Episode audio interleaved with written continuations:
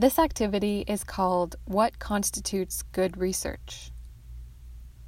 In this exercise, I invite you to ask yourself a series of questions that prompt deeper examination into what you think constitutes robust, credible knowledge. You'll notice that the questions start off broad, not necessarily focused on the world of research, but rather exploring where our perceptions of knowledge, expertise, and credibility come from. Where you come from who around you was believed? Whose experience was believed?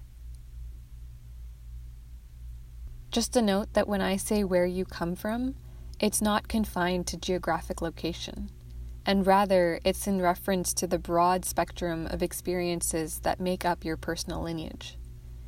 It includes all of the aspects that we talked about in the definition of personal lineage.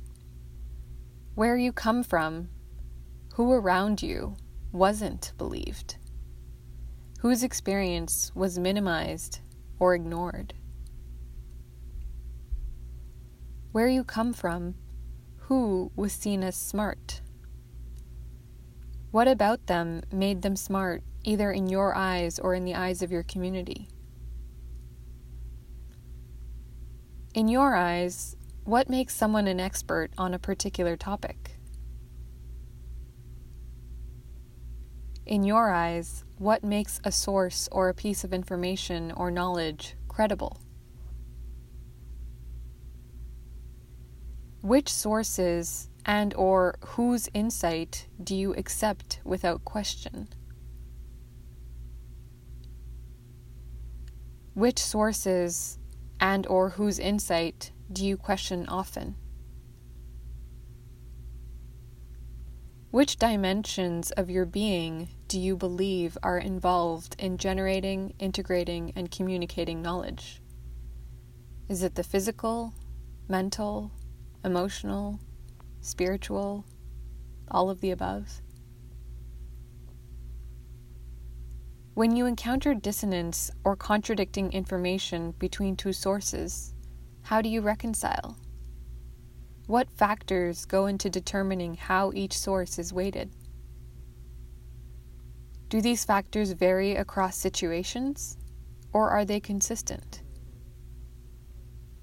When and for whom do you make exceptions? Who created the frameworks you are using to collect, process, and interpret the information you are working with? Why do you trust them?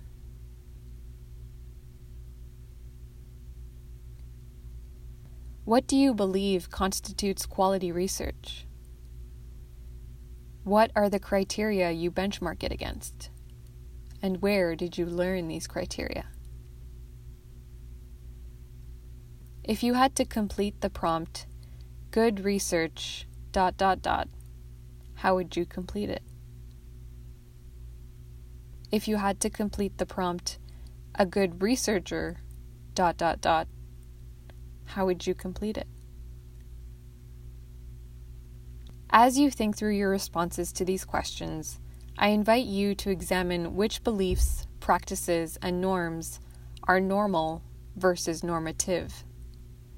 As writer and artist Alok Vaid-Menon explains, quote, being normal means that a numerically significant amount of something is found in a group. For example, if you select a random group of students, chances are a large percentage will be wearing sneakers. This is normal.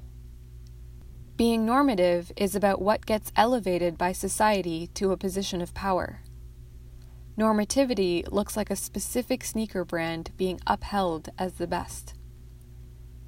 Normativity, then, is about value judgment and shouldn't be used interchangeably with normal. Which of the norms around what constitutes good research or what constitutes a good researcher are normal versus normative?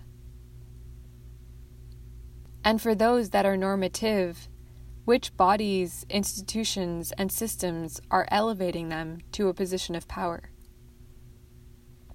What do these bodies, institutions, and systems stand to gain or keep by elevating these particular norms as the best?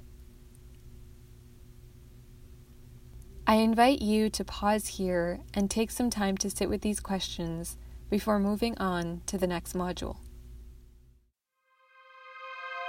Thank you.